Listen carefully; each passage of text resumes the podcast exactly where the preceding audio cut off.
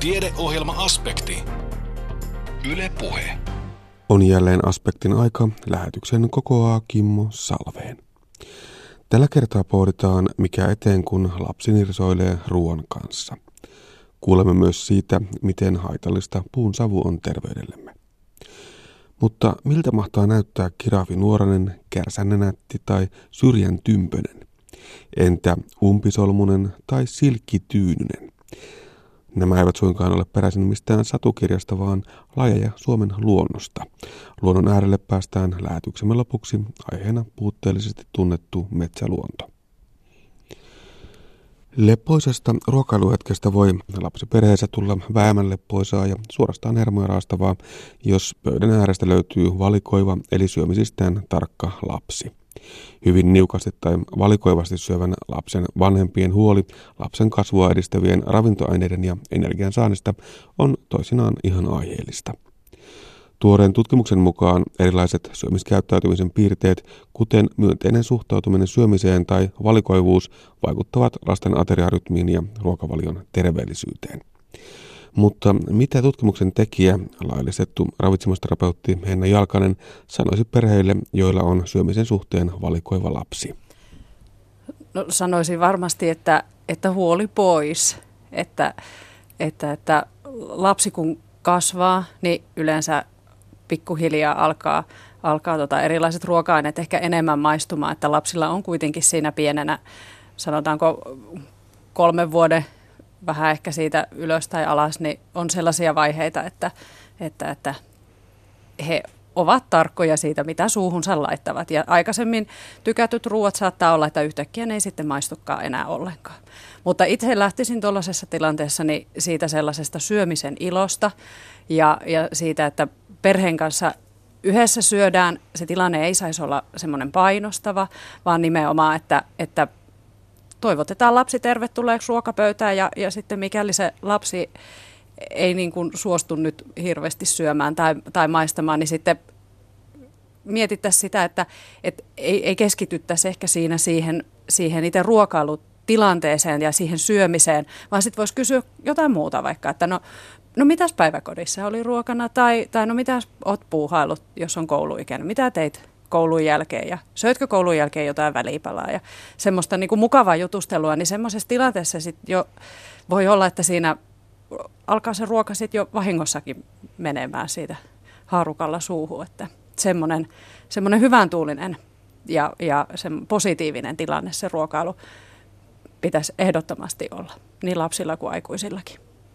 Eli syömättömyydestä ei kannata tehdä numeroa ainakaan heti ei, alkuun. Ei, Puhuit tuosta syömisen ilosta. Se on aika uusi, mutta aika näppärä termi. Joo, minun mielestä se kuvaa jotenkin tosi hyvin sitä sellaista semmoista mukavaa, mukavaa perheen kanssa yhdessä vietettyä ruokahetkeä. Ja semmoiseen mun mielestä pitäisi aina, aina tota, ö, pyrkiä. Ja, ja tosiaan sehän ei välttämättä aina tarkoita sitä, että, että siinä pitää vaikka koko perhe olla, vaan siis se, että siinä on vaikka lapsi ja sitten siinä on, on aikuinen. Että jos on sellainen tilanne vaikka, että, että, että aikuinen ei itse esimerkiksi sillä hetkellä syö. Joskus on sellaisia tilanteita, että lapsi vaikka jonkun harrastusten takia niin pitää aika äkkiä vaikka päiväkodin tai koulun jälkeen niin jotain vähän ruokaa saada rinnalle ja sitten lähdetään, niin, niin aikuinen voisi kuitenkin itsekin pysähtyä siihen niin kuin sen lapsen kanssa syömään, että sille, että eihän kenestäkään ole kiva syödä yksin. Ei myöskään lapsesta.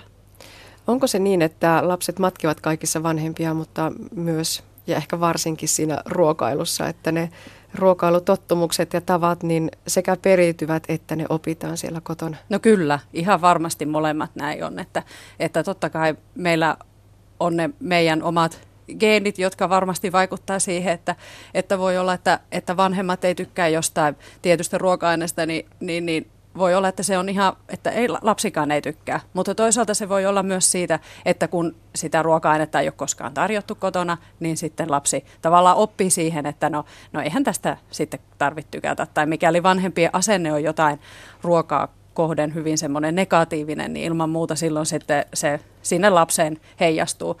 Ja toisinpäin, että jos positiivinen ruokasuhde on aikuisella siihen ruokaan, niin ilman muuta sekin sitten lapsiin heijastuu ja semmoinen, että no onpas kiva, kun onkin tämmöistä erilaista ruokaa, onpa kiva maistaa tätä, niin totta kai se lapsi saa siitä, niin kuin, että no ehkä tämä on tälleen. Nehän ottaa kaikessa meistä mallia aikuisista.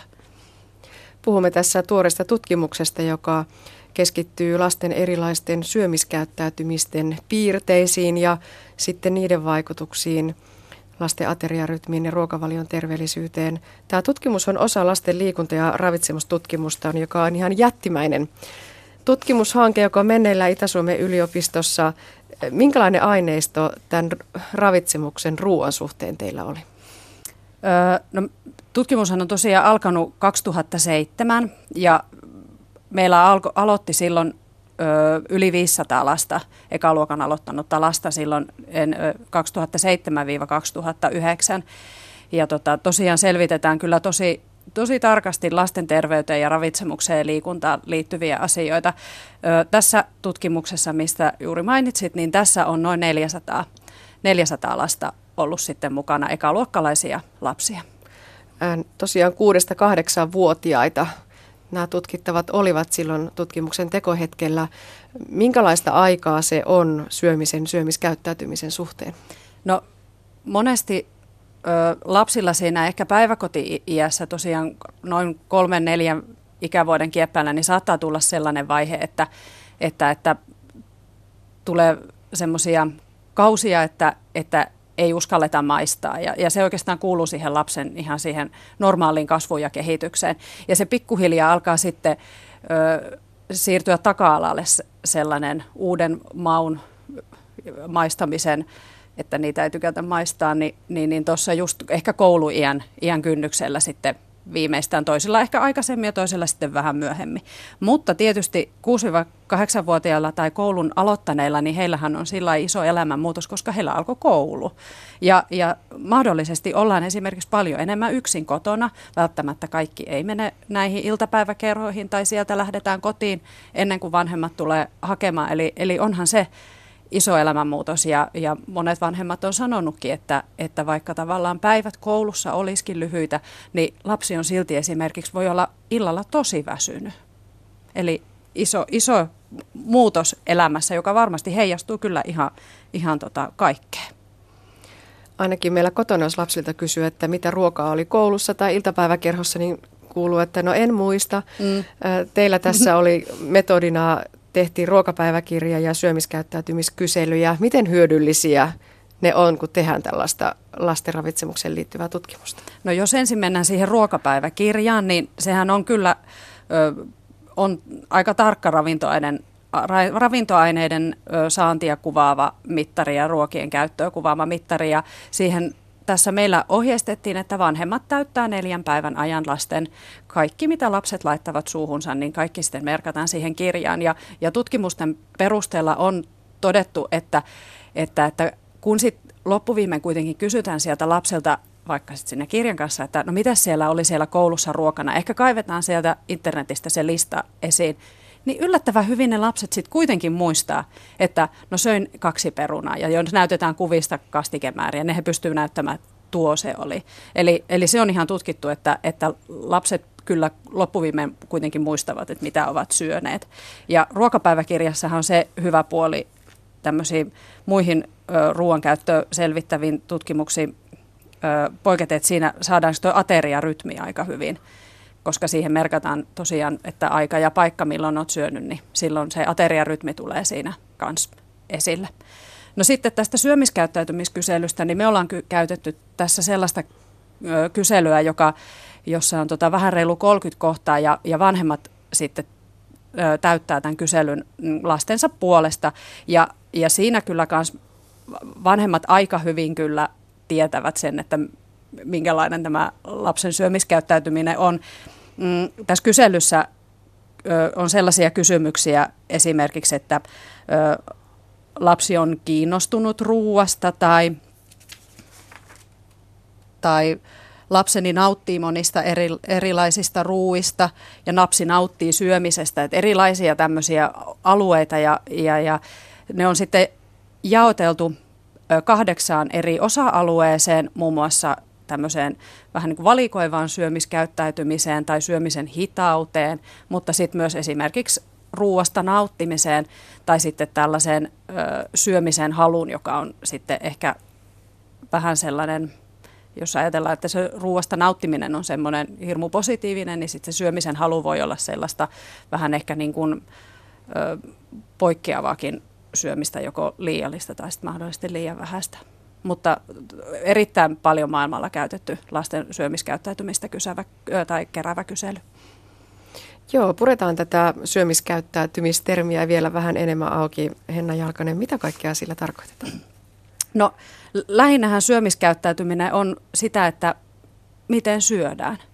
Miten ihminen reagoi siihen esimerkiksi, että hän näkee ruoan, miten reagoi, niin kuin, miten siihen reagoidaan, milloin, milloin ihminen aloittaa syömisen, miten hän syö, syökö hän hitaasti vai syökö hän nopeasti ja loppuviimein sitten, että milloin hän lopettaa syömisen, koska niissähän on selviä eroja, että toiset vaikka jos mietitään rintaruokinnalla olevaa vauvaa, niin hän aloittaa sen syömisen silloin, kun hänellä on nälkä ja hänelle tarjotaan sitä ruokaa, mutta rintaruokinnalla oleva lapsihan lopettaa sen syömisen ja imemisen siinä vaiheessa, kun hänen mahansa on täys.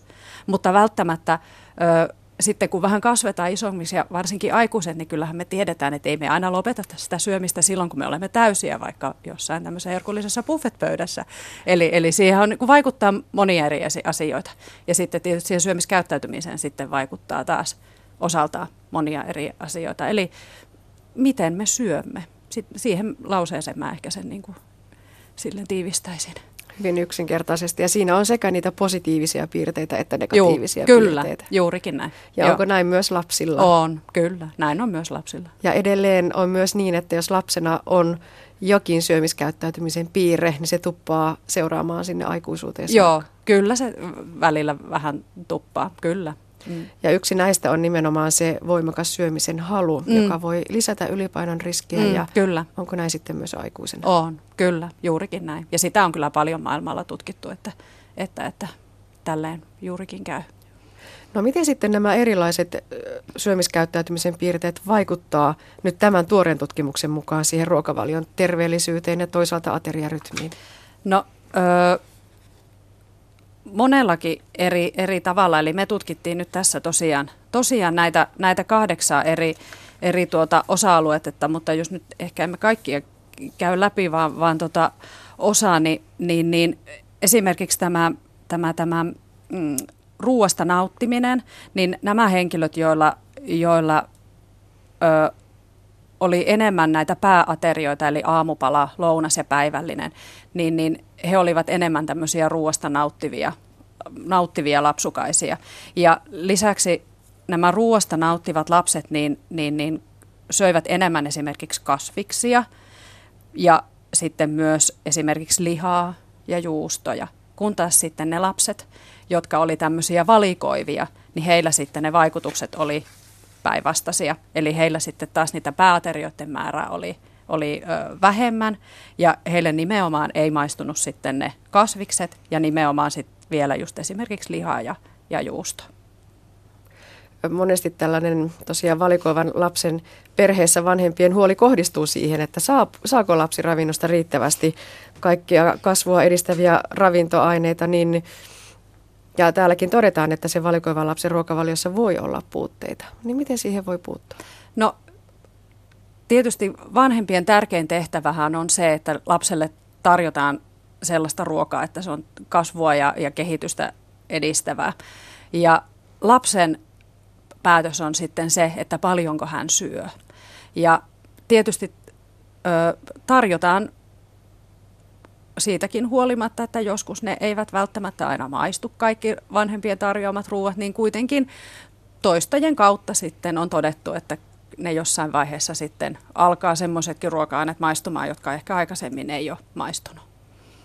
Eli, eli sitä, se, kunhan vanhemmat pitää huolen siitä, että, että, että se ruoka muuten on esimerkiksi suositusten mukaista, niin, niin, niin kyllä ne lapset kuitenkin sitten, sitten siitä omansa ottavat. Auttaako se, että lapsi voisi itse päästä mukaan vaikkapa keittiöpuuhin tekemään sitä ruokaa Ilman yhdessä? muuta, kyllä. Joo, ja sehän on ihan, senhän huomaa, huomaa, että jos lapsen ottaa, aika pienenkin lapsen voi ottaa mukaan keittiöön jo vaikka esimerkiksi tosi pieni lapsi pystyy jo vaikka salaattia repimään. Ja sitten ihan vähän vanhempi lapsi, semmoinen vaikka esikouluikäinen viisivuotias, niin pienen, pienen tota, pieniä jotain porkkanapaloja tai kurkku semmoisia tikkuja, niin voi jo pienellä veitsellä niin helposti laittaa, laittaa kuutioksi siinä, siinä vanhemman valvovan silvän alla. Ja, ja tota, mikäpä sen parempaa on kuin itse tehty salaatti. Ja senhän voi sitten tosiaan pienemmän kanssa, niin vaikka hän ei sitten ehkä vielä sitä puukkoa käytä, niin sitten voi muuten vaikka sekoittaa sitä salaattia tai, tai ainakin annostella sitten itsellensä jo lautaselle sitä. Ja, ja No salatin kohdalla tietysti vielä pitää mainita se, että lapset monesti tykkää siitä, että ne, ne salatin eri osa-aineet on erikseen, eikä sillä lailla sekaisin, niin kuin me aikuiset monesti tykätään, että ne on. Eli, eli, eli jos tavallaan tehdään sitä salaattia, niin sitten jos voi olla vaikka niin, että aikuinen pilkkoo ja sitten lapsi laittaa ne omiin semmoisiin osasiin siihen lautaselle, että, että, että monia tekijöitä. No entä kannattaako valikoivan lapsen pakottaa syömään lautasen tyhjäksi? Ei, ei. Se on aika vanhentunut käsite, eli, eli lautasta ei tarvitse lapsen syödä, syödä tota tyhjäksi. Että lapsi kyllä säätelee sen oman, oman nälkäkylläisyysjärjestelmänsä kautta sen, että, että paljonko minä tällä hetkellä syön.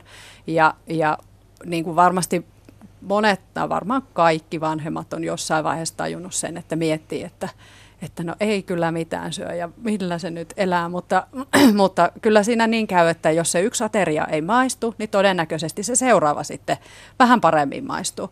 Ja siihen tietysti vanhempien kannattaa olla silleen tarkkana, että jos semmoinen tilanne tulee, että joku ruoka nyt ei maistu, niin, niin, niin ei kuitenkaan lähdetä sit sille linjalle, että, että, että no, no elää syö sitä, ota tuolta jotain semmoista, mistä, mistä sinä tykkäät, että siinä voi käydä niin, että tekee vähän sellaisen karhun palveluksen. Ja, ja lapsi kyllä aika pienenä, niin ne osaa kyllä jo sitten laskea vaikka sen varaa, että jos minä nyt en tätä syö, niin kyllä se äiti mulle sitten kuitenkin tai isä mulle sen, sen vanukkaa antaa sieltä jääkaapista, että, että tiedon vaatii, vaatii vanhemmilta sellaista pitkää pinnaa ja, ja, ja kärsivällisyyttä, mutta kyllä ne kyllä Suomessa niin hyvä on tämä terveydenhuoltojärjestelmä ja lasten kasvun seuranta, että, että tota, ei sitä sillä tarva, lailla varmaan tarvi olla huolissaan. Ja jos siitä on sitten huolissaan, niin ilman muuta se kannattaa ottaa sitten neuvolassa tai kouluterveydenhuollossa puheeksi, että, että minua huolestuttaa, että saako tämä lapsi nyt kaikki tarvitsemansa vitamiinit. No mutta jos Henna Jalkanen sieltä kotoa löytyy tämmöinen valikoiva Nirso-lapsi, niin minkälaisia vinkkejä sulla olisi hänen kanssaan siellä ruokapöydässä ja keittiössä toimimiseen? No ihan semmoisia käytännön vinkkejä, eli sen syömisen ilon kautta laajennetaan esimerkiksi sitä ruokavalioa pikkuhiljaa ja vähitellen. Eli joka aterialla tarjottaisiin kasviksia, hedelmiä tai marjoja. Ok, vaatii ehkä vähän vaivan näköä, mutta sitten se tulos kuitenkin palkitsee ihan varmasti myöhemmin. Ja sitten toki se ateriarytmi, eli semmoinen napostelu helposti siirtää sitä nälkää ja vie nälältä sen terävimmän kärjen, jolloin se ruoka ei välttämättä sitten ehkä enää niin maistu. No sitten tosiaan lapsi kannattaa ehdottomasti ottaa mukaan ruoanlaittoon salaatin teko, pöydän kattamiseen, erilaisiin niihin ruok- ruokahuoltoa, ruokahuollon tehtäviin. Ja sitten ollaan itse niitä roolimalleja siellä pöydässä ja, ja, se, ja tosiaan se ruokahetki, että, että kokoonnuttaisiin koko perhe siihen tai ainakin osittain niin yhdessä yhdessä syömään ja itse asiassa kun on, on kysytty ihan tämmöisiltä niin kuin teini-ikäisiltäkin, niin hekin edelleen toivovat, että syötäs koko perhe yhdessä. Eli vaikka joskus voi olla, että siellä, siellä ovet paukkuu, niin kuitenkin heilläkin on sitten semmoinen toive, että koko perheen yhteiset tämmöiset ruokahetket. Ja eihän ne välttämättä tarvi olla sitten aina sellaisia, sellaisia vaikka niin kuin lounas- tai päivällistyyppisiä, vaan, vaan ne voi olla vaikka, että leivotaan yhdessä vaikka sämpylöitä ja sitten syödään yhdessä. Tai, tai otetaan vaikka joku leffa ja leikataan siihen jotain dippikasviksia ja muuta. Siis semmoista yhdessä tekemistä. Ja, ja tuota, sitten ehkä vielä semmoinen semmoinen isoäidin vinkki, että, että kyllä se ulkoilu ja liikkumisen jälkeen aina se ruokahan se maistuu paremmalta kuin se, että jos on vaikka tietokoneen ääressä pari tuntia viettänyt, niin, niin, niin on siinä ihan vissi ero. puhutaan sitten Henna Jalkanen vielä tuosta ateriarytmistä. Se on aika tärkeää aikuisille, mm. onko varsinkin myös lapsille? On, lapsille on vielä ehkä erityisemminkin tärkeää sen takia, koska lapsihan ei pysty syömään isoja ruokamääriä kerrallaan, vaan, vaan lapsen mahalaukkuun ei vaan kerta kaikkiaan mahdu. Mutta toisaalta kulutus voi olla siis tosikin huimaa, kun kasvu on käynnissä ja, ja, ja tuota, liikutaan paljon ja muuta, niin, niin, niin siinä mielessä niin se ateria, säännöllinen ateriarytmi niin on kyllä kaiken A ja O. Ja silloin kun se ateriarytmi on kunnossa, sitten kun syödään, niin silloin syödään, niin silloin se toimii myös se nälkäkylläisyysjärjestelmä. Mutta jos siellä napsitaan jotain aina siellä välissä, niin sitten se vähän niin kuin sekoittuu. Vähän niin kuin me aikuisetkin tiedetään. Se voi mennä sitten vähän sillä lailla ehkä sekaisin. Ja tietysti myös siinä ateriarytmissä niin hammasterveys on kans yksi, eli hampaat ei kestä monia happohyökkäyksiä päivässä, vaan, vaan tota, siinä mielessä se ateriarytmi on sitten, kannattaa pitää, pitää mielessä. Tämä lasten liikunta- ja ravitsemustutkimus etenee koko ajan ja uusia tutkimustuloksia julkaistaan ja mm. raportoidaan, väitöstutkimuksia syntyy. Mitä nyt tämän ruokavalion syömiskäyttäytymisen suhteen tapahtuu seuraavaksi? No seuraavaksi mietitään näitä taustatekijöitä, jotka vaikuttaa tähän, tähän syömiskäyttäytymiseen. Eli, eli sitten mietitään, minkälaisia, minkälaisia tekijöitä siihen vaikuttaa. Että maailmalla on, on vähän sitä jo, jo tutkittu ja, ja me tutkitaan sitä sitten vielä vähän lisää ja, ja sitten katsotaan, kun tulokset valmistuu, niin, niin, niin kerrotaan niistä sitten vielä vähän lisää. No kuinka nopeasti nämä tulokset jalkautuvat tuonne terveydenhuoltoon ja muuttuvat sitten tiedosta konkreettiseksi toimeksi? Mm, no tokihan medialla siinä on iso, iso vastuu, että, että, että tavallaan tehdään sitä, sitä saatua tietoa siellä tuodaan sitä julkisuuteen ja, ja sitä kautta sitten tietysti niin, niin, niin se tieto sitten kulkeutuu sinne terveydenhuoltoon ja, ja, ja neuvoloihin.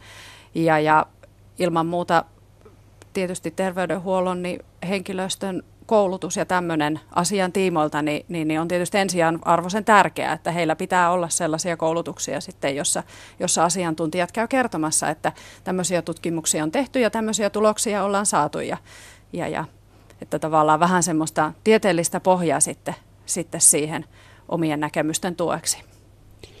Näin lasten syömiskäyttäytymisen piirteitä tutkinut laillistettu ravitsemusterapeutti Henna Jalkanen Itä-Suomen yliopistosta Anne Heikkinen haastatteli. Tutkijat jalkautuivat syksyllä 13 suomalaisella paikkakunnalla levittämään tieteen tekemisen ilosanomaa erilaisiin tempauksiin ja tapahtumiin. Kuopiossa tapahtuvan yhteydessä järjestettiin tiedetuokioita, joissa kuultiin asiantuntijoiden lyhyitä esityksiä omilta tutkimusaloiltaan. Tutkijoiden yhdessä puhuttiin myös puun poltosta ja sen vaikutuksista terveyteemme, miksi puun pienpoltto aiheuttaa terveyshaittoja ja mitä voisimme tehdä päästöjen vähentämiseksi. Tutkija Pasi Jalava. Puunpolton haitallisuudesta puhuminenhan yleensä herättää suuria tunteita. Ainakin nettikeskustelut yleensä täyttyy kommenteista silloin, kun julkisuudessa on artikkeleita puunpolton haittavaikutuksista. Puunpoltto jostain syystä koetaan vähemmän haitallisena kuin muut ilmansaasteet, kuten vaikka moottoreiden päästöt autoista. Suomen ilmanlaatu on yksi maailman parhaista ja tämän takia meillä onkin tietynlaisia pelkästään Suomea koskevia ilmanlaatuongelmia. Eli ne ilman, ilmanlaatuongelmat, mitä meillä on, on oikeastaan puun pienpoltto, keväinen katupöly ja sitten toisaalta tämmöinen muualta meidän rajojen ulkopuolelta kulkeutuva, kulkeutuvat ilmansaasteet. Vaikka meillä on yksi maailman puhtaimmista ilmanlaaduista, kuitenkin myös meillä ilmansaasteet aiheuttaa ennenaikaisia kuolemia ja sairastumista. Ja näillä ennenaikaisilla kuolemillahan, kun niistä puhutaan, niin tarkoitetaan odotetun eliniän lyhenemistä, joka Suomessa on muutamia kuukausia keskimäärin koko kansassa, mutta toisaalta niille henkilöille, jotka sitten näille ilmansaasteiden aiheuttamille haittavaikutuksille on alttiita, tämä saattaa tarkoittaa 10-15 vuotta eliniän lyhenemistä. Ja silloin, kun puhutaan näistä herkistä ryhmistä, ilmansaasteille herkistä ryhmistä, niin yleensä tarkoitetaan valmiiksi hengityssairaita, sydän- ja verisuonisairaita sekä esimerkiksi pieniä lapsia ja vanhuksia. Noin puolet Suomen pienhiukkasmassasta, joka on yksi tärkeimmistä ilmansaasteista terveyshaittojen takana, tulee meidän rajojen ulkopuolelta. Ja tälle me oikeastaan ei voida mitään muuta kuin kansainvälisten sopimusten kautta, mutta toisaalta meillä on myös mahdollisuus vähentää meidän omia ilmansaasteita. Paikallisesti puun pienpoltto on Suomen tärkein pienhiukkasten lähde. Meidän omasta pienhiukkastuotannosta noin puolet muodostuu kotitalouksien taka- ja saunan poltosta, mitä yleensä ei koeta kuitenkaan haitallisena. Ja suurin näiden ilmansaasteiden vähennyspotentiaali Suomessa on nimenomaan pienpolton hiukkasissa. Ja tämän takia me esimerkiksi Itä-Suomen yliopistossa tehdään terveystutkimusta, jolla me pyritään vaikuttamaan tähän polttolaitteiden laatuun ja vähentämään pienhiukkasten aiheuttamia riskejä pienpolton takia. Minkä takia sitten pienpoltto aiheuttaa näitä terveyshaittoja? Suurin tekijä on pienhiukkaset. Kun me puhutaan pienhiukkasesta, tarkoitetaan hengitettäviä hiukkasia, jotka on alle 10 mikrometrin kokoisia, PM10 hiukkasia sekä sitten varsinaisia pienhiukkasia, jotka on alle 2,5 mikrometrin kokoisia. Ja nämä hiukkaset kulkeutuu sitten hengitysilman mukana keuhkoihin ja sieltä vaikuttaa koko, koko elimistöön. Ja hiukkasten koostumus riippuu hyvin paljon siitä, että mistä ne on peräisin. Eli katupölystä tulee tämmöisiä mineraalihiukkasia, hienosti jauhautunutta hiekkaa, esimerkiksi nastoista peräisin olevaa, olevia metallihiukkasia, sitten sitä autorenkaista peräisin olevaa kumia ja muovia. Puunpoltosta taas hiukkaset on lähinnä hiiliyhdisteitä, niissä saattaa olla tämmöisiä syöpävaarallisiakin polyaromaattisia hiilivetyjä. Ja nämä sitten aiheuttaa e- erilaisten mekanismien kautta sydän- ja hengityssairauksien pahenemista, mutta esimerkiksi myös infektiosairauksien pahenemista. Eli tämmöisessä hiukkasaltistuksessa on havaittu, että esimerkiksi tämmöiset tavalliset hengitystieinfektiot on tavallisempia kuin ilman tätä altistusta. Ja näitä, näitä tutkimuksia on tehty esimerkiksi kehitysmaissa, jossa edelleen poltetaan sisätiloissa puuta ilman kunnollista ilmanvaihtoa tai savupiippuja.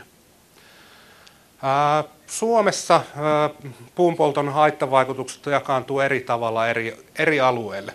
Eli kesämökin saunan lämmittäminen hyvin harvaan asutulla alueella on eri asia kuin se, että kaikki tiheällä pien, pientaloalueella lämmittää samaan aikaan saunan, saunan ja takan ää, taajamassa. Koska ää, tällä tavalla ää, taajamassa on, on enemmän ihmisiä, jotka, pystyy, jotka altistuu tälle, ja samoin tämä tihempi, tai tulisia tiheys on tiheempi, ja silloin nämä hiukkaspitoisuudet myös kasvaa suuremmaksi.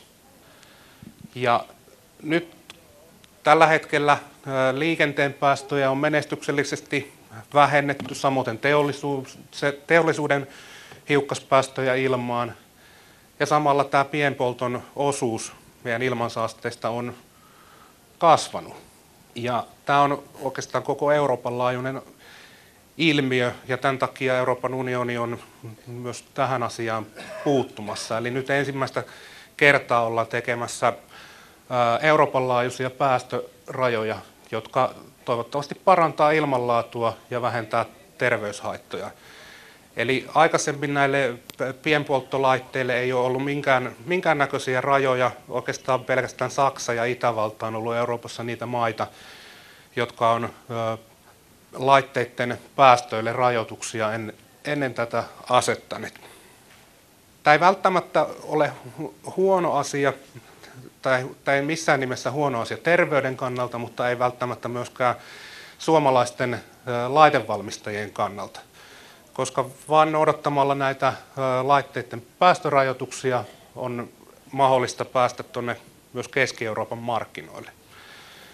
Meillä Itä-Suomen yliopistossa itse asiassa tälläkin hetkellä on menossa useamman viikon mittauskampanja saksalaisten, saksalaisten yhteistyökumppanien kanssa pienpolton päästöistä ja meillä on näitä tutkimuksia ollut vuosien mittaan hyvin paljon. Ja näihin on osallistunut suomalaiset tulisijat, tulisia valmistajat tutkijoiden lisäksi. Ja meillä tavoitteena on ollut teknisillä ratkaisuilla vähentää pienhiukkasten ja muiden saasteiden päästöjä takoista ja lämmitys, lämmityslaitteista.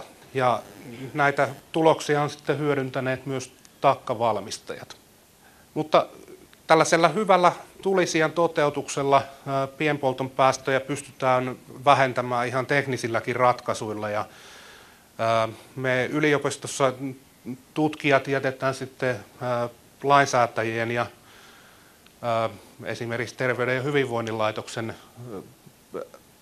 vastuulle tämä kieltojen kieltojen miettiminen. Me, me lähestytään asiaa näiden teknisten ratkaisuiden kanssa. Mutta jokainen puulämmittäjä voi myös omalta osaltaan vaikuttaa näihin päästöihin. Eli pitäisi käyttää pelkästään ää, puhta, puhdasta ja kuivaa puuta, mikä nyt on aika selvää. Märkä puu palaa huonosti, tuottaa paljon savua Laitteita pitää ehdottomasti huoltaa, eli niistä pitää tyhjentää tuhkat ja ne pitää nuohota säännöllisesti. Ja sitten kun uusitaan näitä tulisijoja, niin niitä olisi hyvä olla mahdollisimman moderneja ja vähäpäästöisiä. Ja myöskään sitä tulipesää ei tulisi ladata ihan niin täyteen kuin sen saa, vaan mieluummin polttaa muutama, muutama semmoinen pienempi erä, erä sitä kuivaa puuta siellä. Ja jos sitä nyt haluaa ihan itse tarkkailla, sitä tietenkään niin kuin ihan päästömittauksia ei kotona voi tehdä, mutta silläkin päästään jo pitkälle, että katsotaan mitä sieltä savupiipun päästä tulee. Että jos sieltä tulee paksua, mustaa tai ruskeita savua, niin silloin joku siinä omassa polttamisessa on pielessä. Totesi tutkija Pasi Jalava Itä-Suomen yliopistosta. Edellä kuultu puheenvuoro on taltioitu syyskuun lopulla Kuopiossa järjestetystä tutkijoiden yötapahtumasta. Ja tutkijoiden yöhän on kaikki tempauksena luvassa jälleen syyskuussa. Edellisvuoden muutosteemaa jatketaan ja rinnalle on tulossa myös Suomen satavuotinen historia Suomen sata juhlavuoden hengessä. Ohjelma on luvassa 13 paikkakunnalla. Miltä mahtaa näyttää kirahvi nuoranen, kärsänenätti tai syrjän tympönen? Entäs umpisolmunen tai silkkityynynen? Nämä kaikki ovat lajeja Suomen luonnosta. Kuopion museossa on esillä metsiemme tuntematon aarreaitta, eli näyttely, joka esittelee mitä omituisempia metsän otuksia. Näyttelyn taustalla on valtakunnallinen tutkimusohjelma puutteellisesti tunnettujen ja uhanalaisten metsälajien tiimoilta. Mutta nyt ensin museoon ja sitten metsään tutkimusretkelle. Anne Heikkinen on toimittajana ja oppaana luontopedagogi Mari Viikholm. Keväisin metsän ääni. Ketä täällä laulaa? Talitiainen ainakin. No ton mäkin tunnistaisin. Peippoja. Pajulintu. Mm. Ne oli aika lailla tuttuja lintuja, mutta täällä ollaan metsiemme tuntemattomassa aareaitassa. Välillä tuntuu siltä, että tässä maailmassa on jo löydetty kaikki ja tunnistettu kaikki, mutta että metsäluonnon osalta niin Eikö se todellakaan ole niin? Se ei todellakaan ole niin. Me tiedetään loppujen lopuksi aika vähän siitä, mitä metsissä loppujen lopuksi todellakin asuu. Että tota, mitä pienempään mennään ja mitä lähemmäksi maanpintaa tai maanpinnan alapuolelle mennään, sitä vähemmän me oikeasti ymmärretään, keitä kaikkia siellä asuu ja mitä ne siellä oikeastaan tekee.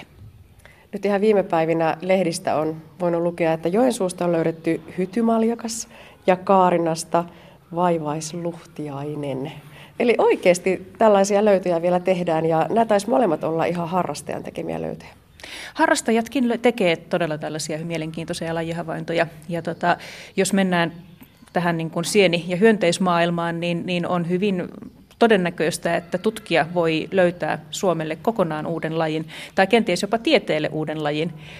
Et jos vertaa esimerkiksi nisäkästutkijaan tai lintututkijaan, niin kokonaan uuden lajin löytyminen olisi jo aikamoinen lottovoitto.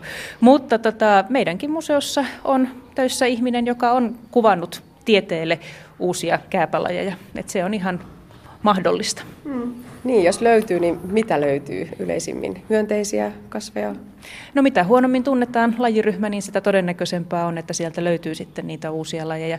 Putkilokasveja löytyy aika harvoin enää. Ne, ne tunnetaan varsin hyvin. Mutta tota, sitten jos mietitään esimerkiksi limasieniä, jotka on hyvin kummallinen porukka, tai sitten just ihan tavallisiakin sieniä, niin kuin esimerkiksi seitikkejä. Et kukaan Suomessa ei tunne kaikkia meidän seitikkejäkään, niin sieltäkin on esimerkiksi tämän tutkimusprojektin aikana löytynyt sitten ihan uusiakin lajeja. Niin, Suomessa on juuri päättynyt tämmöinen puutteellisesti tunnettujen ja uhanalaisten metsälajien tutkimusohjelma, eli PUTTE. Kymmenen vuotta, kuinka paljon löydettiin? Löydettiin paljon. En osaa ihan suorilta sanoa sitä täsmällistä lajimäärää, mutta tota, paljon löydettiin, paljon löydettiin uusia lajeja ja hyvin paljon opittiin myös tuntemaan näitä jo aikaisemmin hieman tunnettuja lajeja. Nyt ymmärretään vähän paremmin niiden ekologiaa ja niiden merkitystä metsäluonnossa. No miksi niitä pitää löytää? Tuoko se uutta tarinaa siihen jo ennestäänkin tunnettuun lajikirjoon vai, vai mikä siinä on se pointti? No esimerkiksi maaperästä me tunnetaan varsin vähän. Me ei tiedetä, mitä kaikkia eläimiä maaperässä elää, mitä kaikkia selkärangattomia, eikä ihan tarkkaan ymmärretä vielä niin kuin sientenkään merkitystä, vaikka periaatteessa tajutaan, että yksikään metsäpuu ei kunnolla eläisi ilman tätä sienijuuriyhteyttä. Mutta mä luulen että silti, että niin kuin esimerkiksi sieltä sieniporukasta kuitenkin löytyisi vielä vaikka mitä uutta. Sä kuulet itsekin paljon metsässä. Onko sulla silmät sillä tavalla auki, että ahaa, mitäs uutta täältä löytyisi? No totta kai sitä aina pitää silmiä, silmiä auki. Et itse mä tunnen parhaiten lahottajasienet ja käävät, vaikka en varsinainen tutkija olekaan. Ja tota, varsinkin silloin, jos tekee näitä niin kuin lahopuuinventointeja, kääpäinventointeja, niin kyllä mä sieltä sitten hanakasti otan näytteitä ja katon mikroskoopilla. Ja jos sieltä ei sitten tule mulle tuttua lajia, niin kysyn sitten neuvoa viisaammilta. Ja joskus tosiaan käy sitten niin, että sieltä löytyykin sitten jotain paljon harvinaisempaa ja paljon ihmeellisempää kuin mitä, mitä ikinä olisi kuvitellut. No sitten kun se uusi laji on löydetty, niin se aina nimetään. Ja mitä mystisempiä hauskoja nimiä näille uusille löydökkäille on keksitty. Täällä on muutama lueteltu muun muassa kirahvinuorainen, kärsänenätti tai syrjän tympönen. Mistä nämä nimet oikein syntyvät? No ihan ensimmäiseksi tutkija valitsee sille lajille tieteellisen nimen. Ja tämä tieteellinen nimihän on kaksiosainen. Ensimmäinen osa on sen sukunimi ja jälkimmäinen osa on sitten sen lajinimi. Ja yleensä nämä tieteelliset nimet kuvaa sitä lajia jollakin tavalla. Eli kertoo sen lajin ulkonäöstä tai asuinpaikasta, elinpaikasta tai jostain muusta tällaisesta niin kuin siihen eliöön liittyvästä jutusta. Tai sitten joskus näitä lajeja voidaan nimetä jonkun tunnetun tutkijan mukaan sekin on ihan mahdollista. Mutta tota, että joskus sitten niin kuin jo tässä tieteellisen nimen nimeämisvaiheessa niin käytetään aika lailla mielikuvitusta, että meillä on tuossa pari esimerkkiä tämmöisistä vähän, vähän kummallisemmista. Että on esimerkiksi tämmöinen ampiainen, jonka nimi on Mozartella Beethoveni, niin se saattaa liittyä ehkä johonkin muuhun kuin sen ampiaisen ääneen tai ulkonäköön tai asuinpaikkaan. Joo, ja tässä on myös lisää näitä pakkasmittari, kelliäinen, tahmikki. Voisiko nämä myös vähän kuvata, että minkälaisesta kasvista tai eläimestä on kysymys? Nämä suomenkieliset nimet on taas sitten nimistötoimikuntien käsialaa.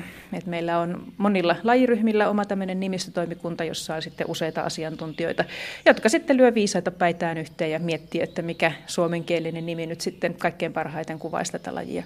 Ja Suomessa ollaan itse asiassa tässä asiassa aika, aika lailla edelläkävijöitä, että meillä on tosi paljon suomenkielisiä nimiä sellaisille lajeille, joilta ei sitten löydy muissa maissa muita kuin se tieteellinen nimi. Että täällä on todella käytetty mielikuvitus mielikuvitusta ja aika paljon huumorintajuakin täytyy sanoa. Joo. Onko sulla joku oma suosikki näistä vähän erikoisimmista nimistä? No, kyllä täytyy myöntää, että, tota, että, että nämä ö, limasienten nimet, niin kuin esimerkiksi Umpisolmunen ja Silkkityynynen ja tämä Kirahvinuoranen, minkä säkin mainitsit, niin se on kyllä, niin kuin se, se porukka on tällä hetkellä ihan mun suosikki. Joo, tosi hauskoja. Mutta olemme siis Kuopion museossa ja täällä on esillä juuri avautunut näyttely Metsiemme tuntematon aareaitta. Mitä haluaisit kertoa tästä näyttelystä? Tässä näyttelyssä tulee todennäköisesti aika paljon yllätyksiä ihmisille. Eli niin kuin tässä aikaisemmin vähän puhuttiin, niin tätä metsäluonnosta tunnetaan vielä aika vähän. Et me tunnetaan isot puut ja me tunnetaan niin kuin putkilokasveja ja lintuja ja nisäkkäitä, mutta tota, aika vähän tiedetään sitten, kun mennään sinne pienempään porukkaan, mitä kaikkea jännää sieltä voi löytyäkään. Mm. No mitä jännää täältä löytyy? No täältä voisi löytyä esimerkiksi niin kuin tommonen, mennään katsomaan tota sammalta ja sammalen päällä asuvaa mikrosientä. Eli tota, tässä puhutaan esimerkiksi, kerrotaan siloruutusammalista, joka on yksi maksasammal. Mä itse tunnen aika, aika huonosti maksasammalia, erotan, että se kuuluu siihen porukkaan, mutta tota, lajin tunnistus on siinä vähän heikko. Ja, mutta tota, en ole suinkaan ainoa Suomessa. Maksasammaletkin on tämmöinen huonosti tunnettu lajiryhmä, ja harva suomalainen tai harva koko maailmassa tuntee kauhean hyvin maksasamman lajistoa. Että se on todella tämmöinen puutteellisesti tunnettu eliryhmä ja sen takia sitä tässä hankkeessa tutkittiinkin. Mutta tota, kun tarina ei pääty tähän, löydämme sammalen ja sen jälkeen alamme katsoa, mitä sen sammalen päällä kasvaa, koska sen sammalen päällä voi kasvaa vielä paljon paljon pienempi mikrosieni. Ja, ja tota, eli, eli tavallaan yksi ainoa sammalen verso voi olla kokonainen ekosysteemi. Me ei tiedetä, mitä kaikkea siinä yhdessä ainoassa versossa kasvaa. Mm. Ja mikrosieni on varmaankin nimensä mukaisesti todella, todella pieni. Se on todella pieni. Se ei erotu paljaalla silmällä, vaan se vaatii vähintäänkin niin kuin hyvän, hyvän luupin ja mieluummin sitten jo mikroskoopin avukseen, että sellainen erottuu. Kurkataanko tuonne lahopuulle? Lahopuut taitaa ylipäätään olla niitä, jos tämä on metsien aareaitta, niin lahopuut ovat niitä metsän aareaittoja, eli sieltä löytyy vallan vaikka mitä ja ketä. Lahopuu on todella hyvin tärkeä osa metsän ekosysteemiä ja tota, mitä luonnontilaisempi metsä, niin sen monipuolisempaa se lahopuusto on. Ja meillä on täällä näyttelyssä aivan mainio sarjakuva, joka kertoo niin kuin tästä lahopuun merkityksestä. Näyttelyyn on pyydetty Seppo Leinosen sarjakuvia ja pilapiirroksia, jotka liittyy tähän aiheeseen. Ja tässä on aivan, aivan loistava tämmöinen niin kuin kierros, jonka mä nyt kerron sitten vähän niin kuin eri järjestyksessä. Eli, tätä, eli, eli kun meillä on metsässä kuusi, joka kaatuu esimerkiksi myrskyn seurauksena, ja sitten kun kuusi on kaatunut, niin sitten siihen iskeytyy kantokääpä, ja kun kantokääpä on lahottanut sitä, niin sen jälkeen siinä rupeaa kasvamaan rusokääpä, ja kun rusokääpä on kasvanut siinä jonkin aikaa, niin, niin sen päällä rupeaa kasvamaan homessieni, ja kun homessieni on, on tuottanut tarpeeksi paljon rihmassuonia, niin sitten tulee onton salasyöjä niminen kovakuorinen, joka syö sitten niin kuin sen homessienen. Eli tavallaan niin kuin siellä on mieletön kirjo erilaisia ravintoketjuja, ravintoverkkoja, ja, ja niitä on uskomaton määrä. Eli jos tässä tarinan alussa olisikin ollut esimerkiksi haapa, joka olisi kaatunut, niin koko lopputarina olisi ollut ihan erilainen. Sitten on viehättäviä eläimiä. Loispistiäinen näyttää siltä, että se todellakin haluaa pistää. Tämäkin on tuota, tuon puten löydöksiä. Tämäkin on yksi näitä puten löydöksiä. Tälle ei ole keksitty tälle lajille vielä suomenkielistä nimiä. Tässä esitetään vain, että tämä on pimplinee alaheimon loispistiäinen. Se on hurjan näköinen otus. Sillä on tosiaan tuommoinen pitkä piikin näköinen uloke tuossa takaruumiissaan, mutta tota, ihmisiä tämä ei kyllä suinkaan pistä. Toi ei ole nimittäin oikeasti piikki, se on munan asetin. Ja tota, se on tässä kuvassa nyt sitten niin kuin taivuttanut tuon munan asettimen mustan suojuksen ikään kuin tuonne yläviistoon ja sitten tämän varsinaisen munan asettimen ujuttanut lahopuuhun ja se on siis munimassa tässä kuvassa tällä hetkellä. Hurjan näköinen, mutta ihmiselle ihan vaaraton. No entäs tämä vierustoverinsa Jäärä, Haapa Jäärä? Mikä hän on miehiään? Haapajäärä on yksi näitä, näitä tota, ö, miten se nyt sanoisi, kun haapa ylipäätään on metsässä tärkeä laji, että haavalla kasvaa monia semmoisia sammallajeja esimerkiksi, jotka ei viihdy millään muulla, muulla puulajilla, niin myös haapajäärä on sitten niin kuin yksi näitä lajeja, jotka tarvitsee nimenomaan haapaa. Ja, tota, ja kun meidän metsistä haavan määrä on vähentynyt viimeisten kymmenien vuosien aikana, niin myös haapajäärien määrä on sitten romahtanut. Eli tämä on esimerkkinä tämmöisestä tota, uhanalaistuvasta tai uhanalaistuneesta lajista, joka nyt sitten niin kuin toisaalta sitten suojelutoimien ansiosta, niin, niin se on runsastunut tässä nyt sitten. Eli tavallaan niin kuin luonnonsuojelutoimet joskus tuo tämmöisiä iloisia uutisia.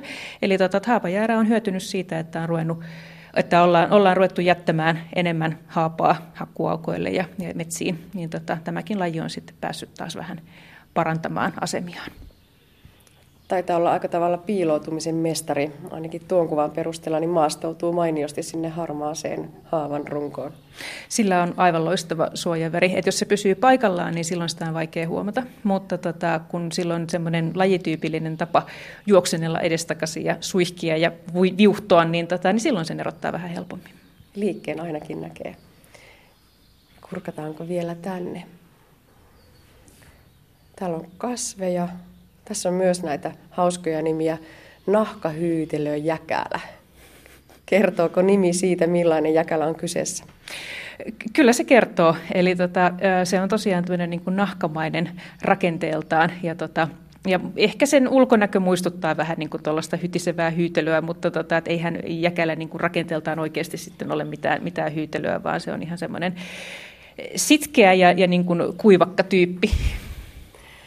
Ja näiden lisäksi näyttelyssä voi itse päästä kokeilemaan luonnontieteilijän taitojansa. Täällä voi linssin läpi tutkia sammalia ja jäkäliä ja tehdä vähän lajitunnistusta.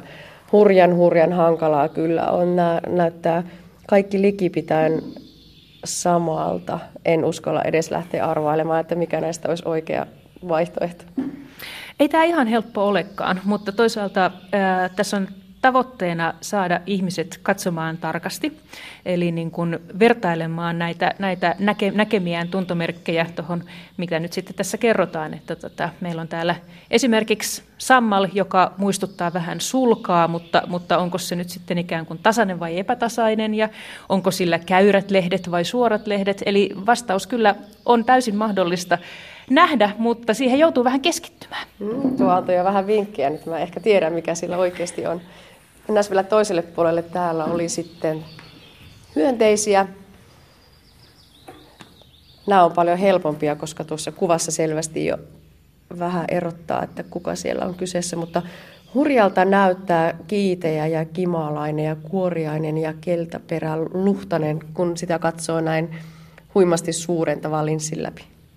Se on tässä myös tarkoituksena. Eli tota, ä, tavallinenkin asia voi näyttää todella hienolta, jos sitä katsoo tarpeeksi läheltä. Sekä hyönteinen että, että niin kuin sieni tai jäkälä tai sammal, niin, niin ehdottomasti kannattaa joskus ottaa suurennusosi mukaan metsään ja tehdä sellainen niin kuin hyvin pieni luontoretki. Että niin kuin katsoa vaikka ihan siinä kotipihalla, miltä näyttää yksi ainoa sammalle verso. Se on tosi kaunis. Joo, tällä näyttelyssä kannustetaan lähtemään sinne lähimetsään harjoittelemaan lajin tunnistusta ja tekemään omia tutkimuksia. Tarvitaanko mitään muuta mukaan kuin se suurennuslasi? No tota, parista pakasterasiapurkista tai tämmöisestä margariinirasiasta, niistä on apua. Ja jos haluaa harjoitella lajin tunnistusta, niin aina voi ottaa sitten näitä erilaisia lajin tunnistusoppaita mukaan. Ja usein, tai siis niin kuin näissä tehtävissä, mitä täälläkin nyt sitten jaetaan, niin niissä suositellaan myös, että ottaisi mukaan muutaman metrin jotakin tämmöistä kirkasväristä villalankaa. Eli voi ikään kuin perustaa tämmöisen ihan oman tutkimusalan ja katsoa sitten, mitä kaikkea siellä elää. Mutta tota, tämmöisiä ihan tavallisia välineitä, että mitään suuria investointeja ei tarvitse tehdä. Et kaikkein tärkeintä on se, on se, että lähtee mukaan iloisella mielellä ja uteliaalla asenteella. Luetaan tästä oppaasta. Ryhdy luonnon tutkijaksi. Täällä voi tehdä tutkimusmatkan maahan, ötökkäsafarin puussa, lähteä lintupongariksi tai muurahaisten luontopolulle. Mitä Mari ajattelit, mihin me lähdetään? Mennään katsomaan vaikka näitä kaikkia. Tuolla tota, museolla päädyttiin siihen sammaltunnistukseen ja nyt ollaan sama tekemässä täällä pienessä metsikössä. Kynsisammalko sanoit, että oli tuolla.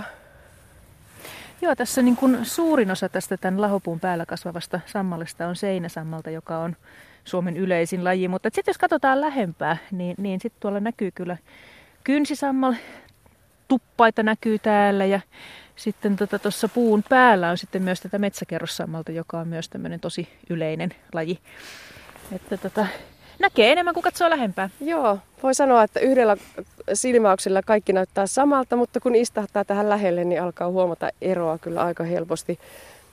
Ollaan tämmöisellä metsäisellä rinteellä. Täällä on aika vähän aluskasvillisuutta, jättimäisiä kivenmurikoita, jotka samalla on peittänyt kauniisti. On kuin kokolattia matto täällä metsän pohjalla. Tuossa on tuommoinen kelopuu pystyssä meidän takana ja sitten lahopuu tässä tässä meidän alla. Minkälainen paikka ja minkälainen luontotyyppi tässä on?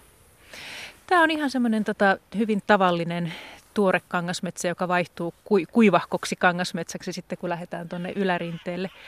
Että tota, me ollaan Julkulan rantometsässä, tämä on tämmöinen mukava kallioinen niemi. Ja tultiin tuosta keskustasta ehkä 10 minuuttia autolla, eli todellinen lähimetsä. Tänne on pientenkin luonnontarkkailijoiden kanssa helppo tulla. Tänne on tosiaan hyvin helppo tulla, että tämä on lähellä näitä asutusalueita ja niin kuin tänne johtaa polut, että tänne on mukava kävellä.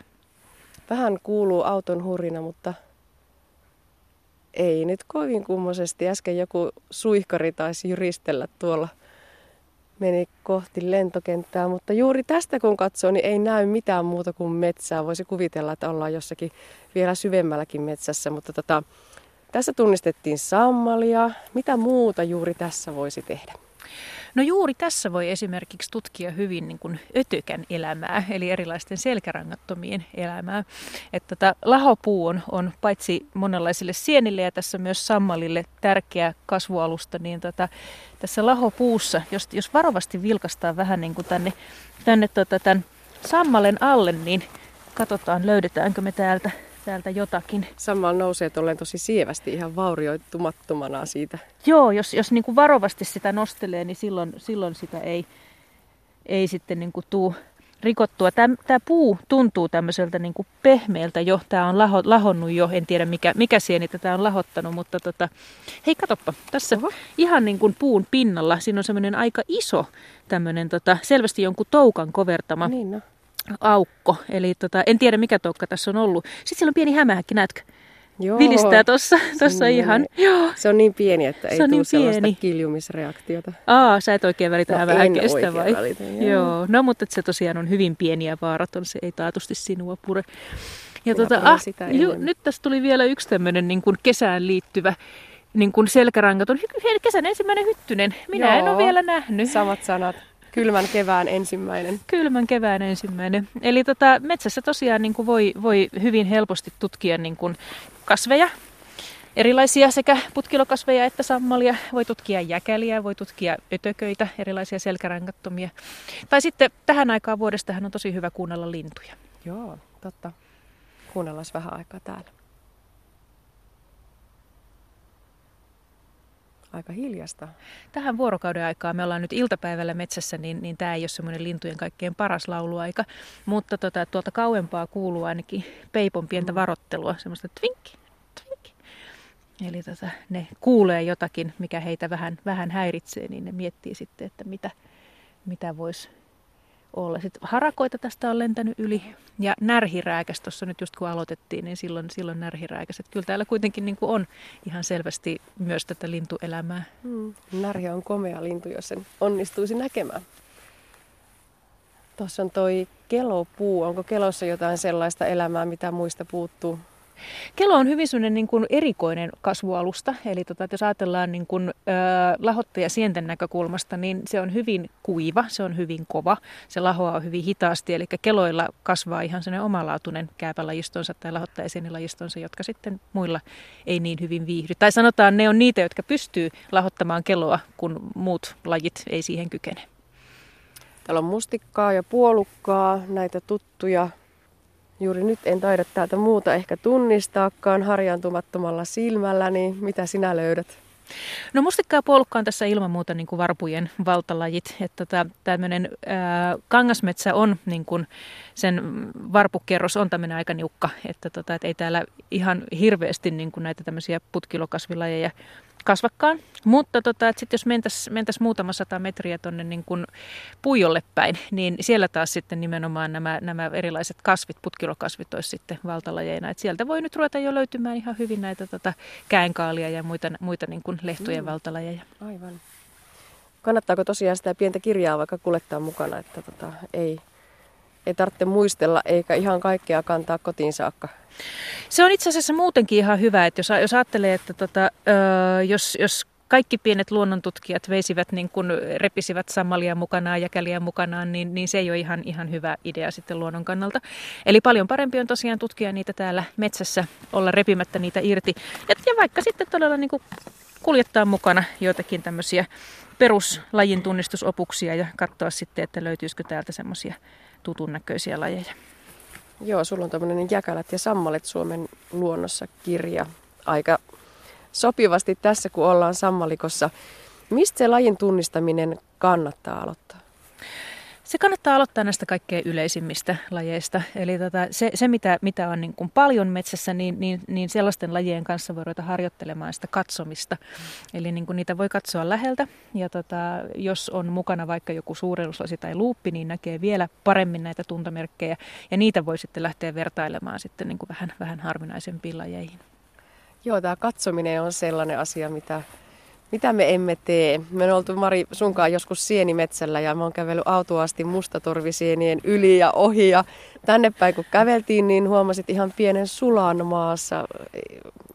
Kävelin senkin ohitse aivan autoaan tietämättömänä. Eli jotenkin pitää sitä omaa aistinäköosuutta ehkä vähän skarpata, kun lähtee metsään. No ennen kaikkea ei saa olla kiire. Mm. Et se auttaa jo tosi paljon, että kävelee hitaammin ja pysähtyy vähäksi aikaa ja keskittyy siihen katsomiseen. Ja tota, mitä museossakin todettiin, että niin kun ihan tavallinenkin asia voi näyttää tosi huikealta, kun sitä katsoo läheltä. Et mulla on mukana tämmöinen kymmenen kertaa suurentava luuppi, jossa on sitten vielä niin kuin vähän valoakin saa, saa siihen, jos, jos haluaa. Ja tota, jos, jos sitä haluaa kokeilla, niin näkee todella, että tavallinen seinäsammalki on oikeastaan todella hienon näköinen, Joo. kun sitä katsoo läheltä. Totta. Tämä on aika makea. Tai sitten täällä lahopuun kyljessä on näitä tämmöisiä niin kuin erilaisia hyvin pieniä jäkäliä, niin tota, niistä paljastuu sitten ihan uusia asioita, kun niitä katsoo niin kuin tarpeeksi suurentavalla luupilla tai suurennuslasilla.